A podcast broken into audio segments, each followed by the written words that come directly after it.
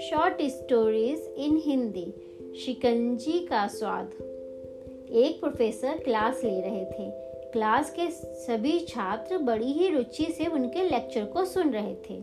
उनके पूछे गए सवालों के जवाब दे रहे थे। लेकिन उन छात्रों के बीच कक्षा में एक ऐसा छात्र भी था, जो चुपचाप और गुमसुम बैठा हुआ था।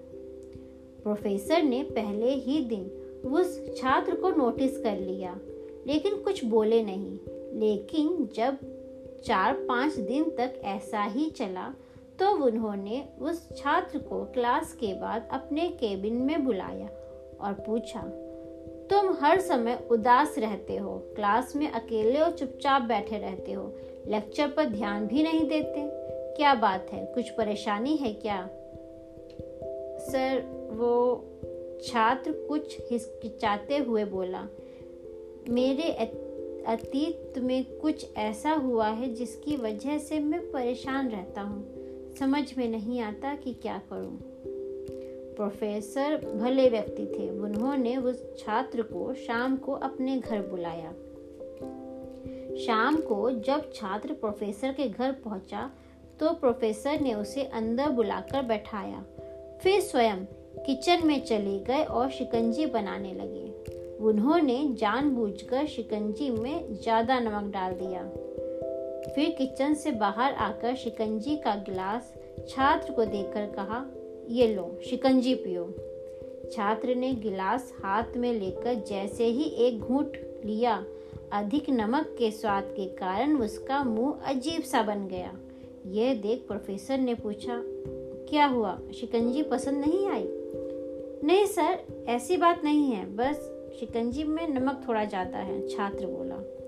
अरे, अब तो ये बेकार हो गया। लाओ गिलास दो, मुझे दो, मैं इसे फेंक देता हूँ।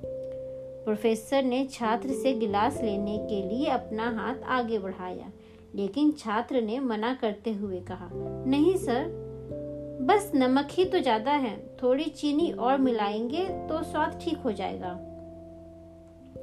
ये बात सुन प्रोफेसर गंभीर हो गए और बोले, सही कहा तुमने। अब इसे समझ भी जाओ। ये शिकंजी तुम्हारी ज़िंदगी है। इसमें घुला अधिक नमक। तुम्हारे अतीत के बुरे अनुभव हैं। जैसे नमक को शिकंजी से बाहर नहीं निकाल सकते, वैसे ही उन बुरे अनुभवों को भी जीवन से अलग नहीं कर सकते।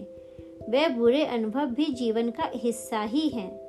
लेकिन जिस तरह हम चीनी घोलकर शिकंजी का स्वाद बदल सकते हैं, वैसे ही बुरे अनुभवों को भूलने के लिए जीवन में मिठास घोलनी पड़ती है। और घोलनी ही पड़ेगी। इसलिए मैं चाहता हूँ कि तुम अब अपने जीवन में मिठास घोलो। प्रोफेसर की बात छात्र समझ गया और उसने निश्चय किया कि अब वह बीती बातों से परेशान नहीं होगा। इस कहानी से हमें यह शिक्षा मिलती है। जीवन में अक्सर हम अतीत की बुरी यादों और अनुभवों को याद कर दुखी होते रहते हैं। इस तरह हम अपने वर्तमान पर ध्यान नहीं दे पाते और कहीं ना कहीं अपना भविष्य बिगाड़ लेते हैं।